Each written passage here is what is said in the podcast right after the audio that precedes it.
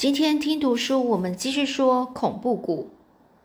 那正当这个华生啊，继续写着这个呃这个信件呢，就是那个呃收到的信件哦，那个福尔摩斯呢，只请这个呃华生能够呃帮帮忙呢，就把它抄录在另外一个笔记本上。那这个嗯。突然之间呢，在写着写着，然后就听到这个敲门的声音了。随后呢，这个这个仆呃，就是一个女仆碧丽呢，就开门啊，就进来说：“警察厅的这个马古诺多警官啊，来访，问福尔摩斯先生。”这福尔摩斯呢，就说：“请他进来吧。”这福尔摩斯呢，就才刚讲完这话，马古诺多。马古诺多警官就匆匆忙忙的就进来了。这个警官呢，他身材魁梧啊，魁梧就是非常大哦，很强壮的样子。哦。这个满面胡须，两道浓眉，眼睛啊炯炯发光，一副精明能干的样子。过去呢，我们就很熟，所以呢，他一进来就和我们握过手，就坐在椅子上，像这个。向我开着玩笑，向我就是向这个华生开玩笑，怎么啦？华生医生像个学生一样，诶，在那里做笔记哦。接着呢，这警官他就探过身子啊，就往这个纸上一看，突然睁大了眼睛啊！你你写的是什么啊？是道格拉斯和巴尔斯顿是什么意思？福尔摩斯先生知道了吗？还不知道啊？哦，这个华生是这样讲。这福尔摩斯口袋里喷出了长长的烟雾啊！哦，口里啊，口里、嘴巴里喷出了长长的烟雾，又在抽烟哦。就说：“我们现在就是在研究怎么样才能够解释出来啊。”那这个马古诺多警官啊，就说：“那些数字到底是什么意思呢？我虽然是不清楚，但是我今天来这里就是为了那另外的两个字，因为在巴尔斯顿村子里呢，有一个名叫道格拉斯的人惨死了，惨死了，就是死的非常凄惨呢。”福尔摩斯和这个华生啊，以惊讶的眼光啊，互相看了对方一眼呢。这马古洛多警官又向纸上注视了许久。奇怪的是，为什么这两个名字都写在这里呢？哦，他就这样问哦。无论怎么样，这真是一件令人不可思议的事啊。这华生呢，就开始感到兴趣了，愿意愿意为他做更详细的记录。福尔摩斯呢？目光炯炯的，一边抽着烟，一边向马古诺多警官说：“啊，这一封用密码写的信件是一个名叫布罗克的人寄来的。照你刚才所说的，竟然和那个惨死的人有关。那大概有时候也有同名同姓的人，但是人名和村民都相同，那未免也太奇怪了吧？这布罗克到底是怎么样一个人呢？”哦，这警官呐，从椅子上把身子探了出来，问呢。这父母就说是一个素不相识、被人在暗中操纵的人啊。这警官就说，被人在暗中操纵的人，那更具有神秘性了。刚才我所说的巴尔斯顿惨村子惨案啊，的确是一桩离奇古怪的案件。我现在就是特地前来邀请两位先生一同前往协助侦查的。福尔摩斯呢就说：“好的，那我们就去看看吧。”他立刻站起身来。他的脸呐，出现了一股刚毅而坚定的神色。福尔摩斯和这个华生一路上，不论是在汽车或是火车里，都静静的聆听着马古洛多警官的解说。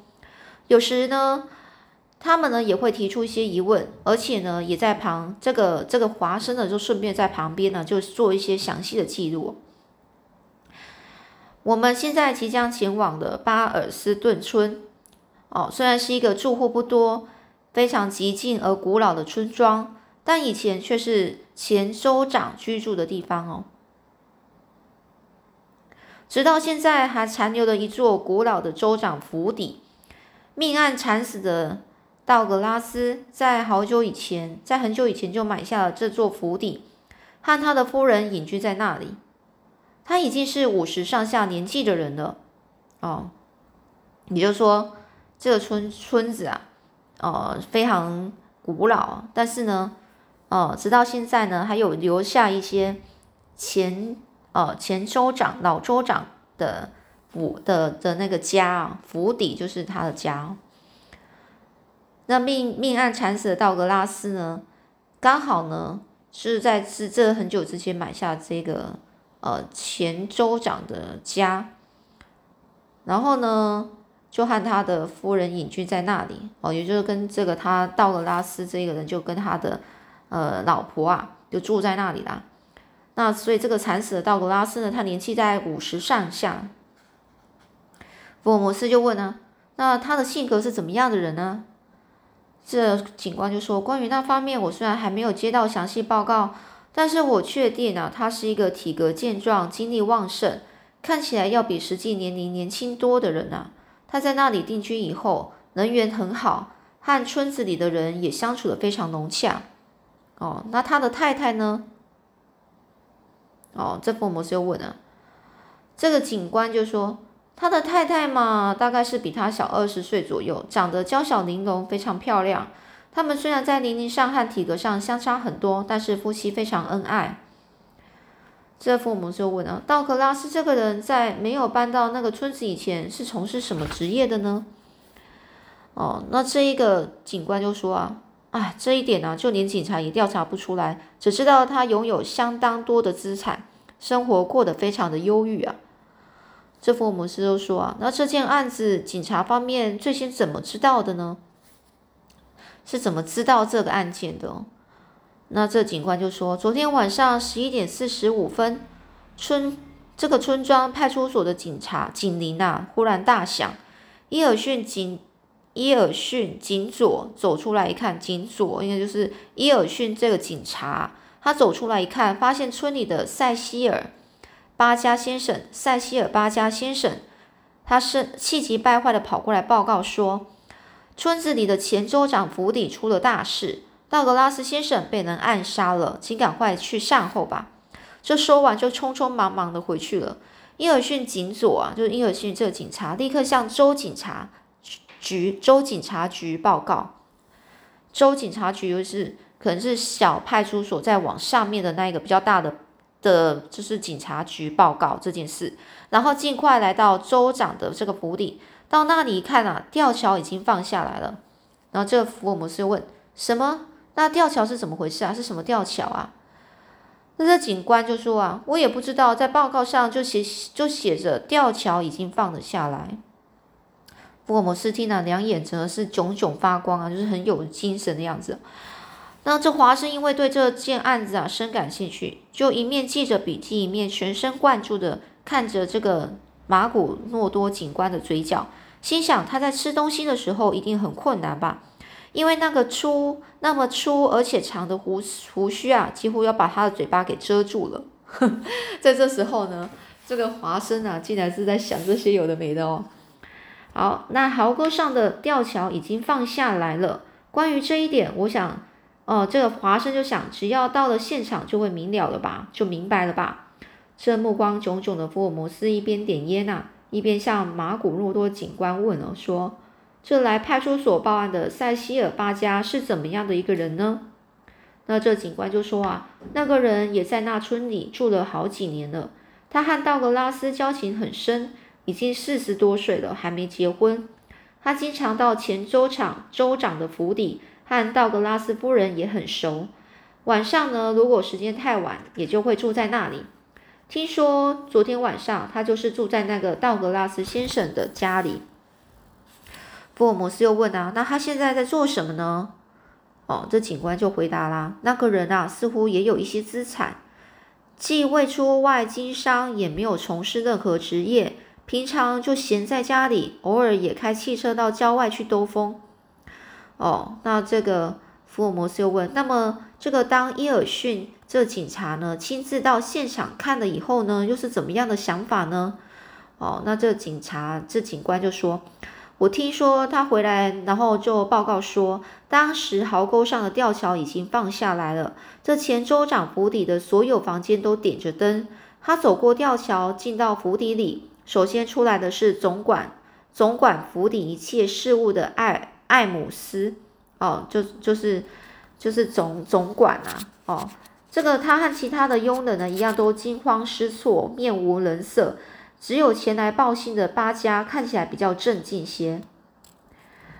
这福尔摩斯就说：“哈，嗯，他为什么特别镇静啊？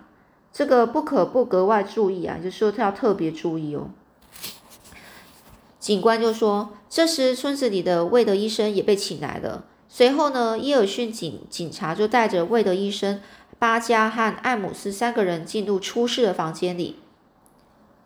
这时候呢，那时候呢，艾姆斯就向其他的佣人吩咐说：‘你们都不要进来。’然后呢，立刻就把房间的门关上了。大家呢就定睛一看，主人道格拉斯仰面僵直的躺在屋子的当中，睡衣的外面罩着睡袍，两只手臂向两旁伸出来。为了医生拿起桌子上的煤油灯，向道格拉斯的尸体照了一遍，说：“太残酷了，我从来从我从来不曾看过这样的死法的。那的确是非常残酷的罪行。尸体的头部被炸得血肉模糊。”那一定是在极近的射程射出来的哦，非常近的一个一个射程哦，就是用枪啊然后射的。这时呢，这个巴加的男生很镇静的说：“这种枪一次可以放进十颗子弹，而且它有两个枪管哦，枪管可以同时发射出来。道格拉斯大概就是这样被这被这样的情被这样的一个武器给打死的，实在可怜。”这个巴加呢，就是刚前面讲很可疑的那个非常震惊那一个人。这个巴加他虽然叹着气，但是脸上并没有特别悲伤的表情。以他和道格拉斯的友谊来说，似乎有点不近人情啊，就是不太可能啊。这个人情上，道理来说，你跟他那么好，那应该就是会会很难过。但是这一个巴加呢，就是没有难过的样子哦。于是。这个伊尔逊警警警察就向这个巴加就问啊，说直问啊，说道格拉斯的尸体是谁最先被发？是谁最先发现的呢？哦，这个巴加从容不迫的回答，就是一点都不紧张，说是我。他这种蛮不在乎的态度，越来越使人怀疑哦。据伊尔逊警察说，他自己那时的心情却紧张极了。哦，就说警察自己都觉得很紧张，但是这个人却还是那种看起来好像都一点不在乎，然后也不紧张啊。这时距离巴尔斯顿车站还有二十分钟的车程，在火车里，马古洛多警官呢又接着说：“你们想想看，巴加这个人不是很可疑吗？”哦，这个福尔摩斯就说：“不过这种判断还嫌太早了。”这警官就就说：“我现在。”再把伊尔逊警察和巴加的问话问答继续说下去。当你发现道格拉斯的尸体是是几点钟呢？当你发现道格拉斯的尸体是几点钟呢？哦，这个他就这个是那个就是伊尔逊警察问这个巴加的问题哦。这巴加就问了，就说啊，大概在晚上十一点过后，因为我回到了寝室房间里时已经十一点了。当时呢，我刚换好睡衣，想要上床去睡觉，突然听到一种奇怪的声音，吓了一跳，赶紧跑来看，还不到一分钟的时间呢。这警察警察这个呃就问啊，这伊尔逊警察又问啊，那这个房门是开着的吗？当时候哦，那这个巴加呢就说，呃那时候呢是虚掩着，虚掩的，就是说这个房间的门是有一点稍微有一点。关起来的，但是他没有整个合起来。于是呢，就是我进去一看呢，道格拉斯就像现在这样都倒在地上，在桌子上有一根蜡烛，眼前这盏煤油灯是我事后点起来的。所以说眼前啊，就是你现在看到这盏煤油灯是我之后点的。那这伊尔逊警察又问这个巴加说，在那时候，那这房间里还有别人吗？这巴加说，当然没有啊，如果有，早就被我抓起来了。那时我听到有脚步声，我立刻猜是道格拉斯的夫人下楼了。我为了不让夫人看到这种悲惨的场面，立刻跑出去阻止她。刚好女管女管家安妮女士也来了，就把夫人劝上楼去。随着总管家艾姆斯也来了，我们两个人又走进了这间屋子来。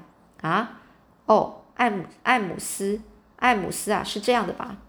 哦，艾姆斯哦，就是哦，刚讲错，这总管艾姆斯啊也来了。哦，然后呢？这个紧接着，这个这个伊尔逊警官就问啊，哦，那艾姆斯是这样的吗？这个巴加说的对吗？哦，这个艾姆斯就说是的，巴家先生说的一点都不错，也不错哦，这也没也不错，就是都对哦。这艾姆斯战战兢兢的点头回答着。伊尔逊警察又问了：“壕沟上的吊桥不是每天晚上都吊起来的吗？”哦，吊起来就是拉起来，不让人家通过。这时候呢，这个艾姆斯就说：“是的，那是因为我去派出所报案时才放下来的。”哦，那应该是八家八家回答的。哦，是的，那是因为我去派出所报案才放下来的。这警察，这个警警官哦，就这呃，这警察就是这个伊尔逊警察呢，就说这么说来，在那以前，犯人是根本无法逃出去的。莫非道格拉斯是自杀的吗？这个八家就说啊。一开始我和艾姆斯呢也曾经有这样想过，可是说着呢，巴加就走到窗前啊，把窗帘拉上，高高的窗户已经被打开了，一定是有人从那里跳出去了。但是窗外就是大壕沟，大壕沟啊，请你看看这里哦。这八家就用手指的指着那个窗台，把煤油灯拿近前来，就就呃就着灯光呢，突然发现一个斜脚印呢。清清楚楚的印在那里。警警察，因我呃，这警官啊，就是叫这个人伊尔逊哦，这伊尔逊警察，他就跟他这个巴教就跟这个警察说，依我看啊，这凶手一定是从这里逃掉的。这警察就说，那照你来说，凶犯这个凶人啊，是从。这个犯人啊，是从这个大壕沟逃走的。你在寝室里听到奇怪的声音，距离跑到这间房子的时间不过一分钟。这犯人一定还没逃逃过壕沟吧？这八家的时候慌的简直有些口急了，他就说：“是呃，是是是的。那时候你为什么不从这个窗口往外看看呢？反正这屋子里也没有什么人。”就这个时候，这警察就问这八家哦。那八家呢？这个人就说。那嗯，就有点口急哦。那那是因为，因因为窗帘已经拉下来了，所以我就没有注意到这一点。直到我听到道格拉斯夫人的脚步声啊，哦，那这警察就说：“那真是奇怪，昨天晚上吊桥竟然已经吊起来，而这个府邸的四周都是壕沟，都是壕沟，就很大的水沟。那到底犯人是从哪里进来的呢？难道他是游过来的吗？再从这个窗户爬进来吗？”哦，如果是那样的话，房间里应该会留下沾有泥水的脚印，但是这里竟然没有一没有一个诶，巴加先生、艾姆斯先生，你们想法是怎么样呢？这时呢，在伊尔逊警察的心目中啊，认为巴加的嫌疑是越来越大了，于是毫不放松的继续问下去。这时巴加用手紧抓着头发说：“你问我的想法，我既然我既然我既又不是警官，也不是什么侦探，不过。”这警察问啊，不过什么？啊，这八家就说，说不定那凶那凶犯呢，就是犯了呢，是在昨天晚上六点钟之前，吊桥还没有吊起来时，就已经偷偷的进到府邸来了。当然，实在的情形我们还不清楚。这警察就说啊，是那，是那样吗？我这个人，这八家就说，我想到了拉斯进来这房间以前，那犯人一定就藏在某个地方了。那这警察就问：“长的大概五个小时吗？”嗯，那这八家就说：“啊，在胆大妄为的人来讲，那算不了什么的。道格拉斯是一个非常细心的人，他每天晚上在睡觉以前，一定会在他的府邸内巡视一遍，然后呢，关照佣人把这个门啊都关好，将这个灯火熄灭，然后才回到房间里。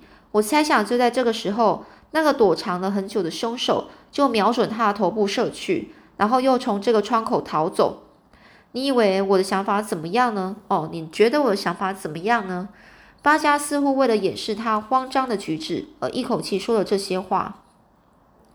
耶尔逊警警察呢，一边注意听他说话，一边注意侦查道格拉斯的尸体。突然在地上发现一张纸条，他把它捡起来，打开一看。上面用粗大的字体写着 V V 三四一，巴加先生，这是什么意思啊？这八家就说：“哎，这是什么？我猜一定是凶手遗落下来的暗号。”这八家呢皱着眉头，似乎真的不知道的样子。这时呢，魏德医生在火炉前面发现了一个大铁锤，他就说：“伊尔逊警佐，你看这个东西是否是不是可以让你做参考呢？”这八家立刻说：“那个是昨天道格拉斯先生订镜框时用的东西。”伊尔逊紧紧左看了大铁锤一眼，就说：“啊，为了医生，这房间里所有的东西都要按原来的样子放在那里。像这样离奇的案件，伦敦警察厅一定会派第一流的侦探来。我不过是来做初步的调查而已。如果把现场弄乱，这个责任我可担当不起啊。”伊尔逊警察说着，又拿起煤油灯，将整个房间仔细的巡视一周。在房间的那一面有一大幅厚厚的帘幕，哦，很厚厚的帘幕，就一个一个很大布帘哦。他走上前，翻过去一看，问啊，说：“艾姆斯先生，这帘布这帘幕是在几点钟拉上来的呢？”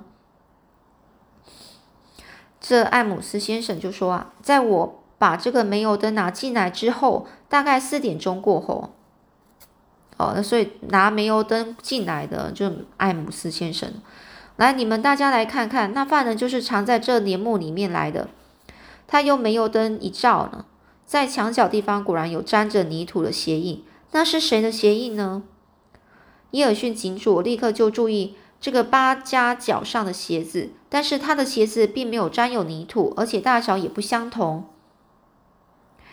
这位的医生就说：“我是一个医生，很多事情都很外行，还是让我检查尸体吧。”于是，魏的医生就蹲在尸体旁边，从头到脚认真的检查。突然，他大叫起来说：“哎，这是什么？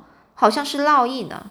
烙印就是上次我们讲的，就是用一个很烫很烫的东西，然后呃，然后去碰你，去压你的皮肤，然后之后就会有一个印记在你的身上。”等到伊尔逊警警佐和巴加还有艾姆斯等来到尸体旁边时，威德医生用手指向尸体的右手臂，上面有一个红黑色圆圈，里面有一个三角形的烙印，它代表什么意思呢？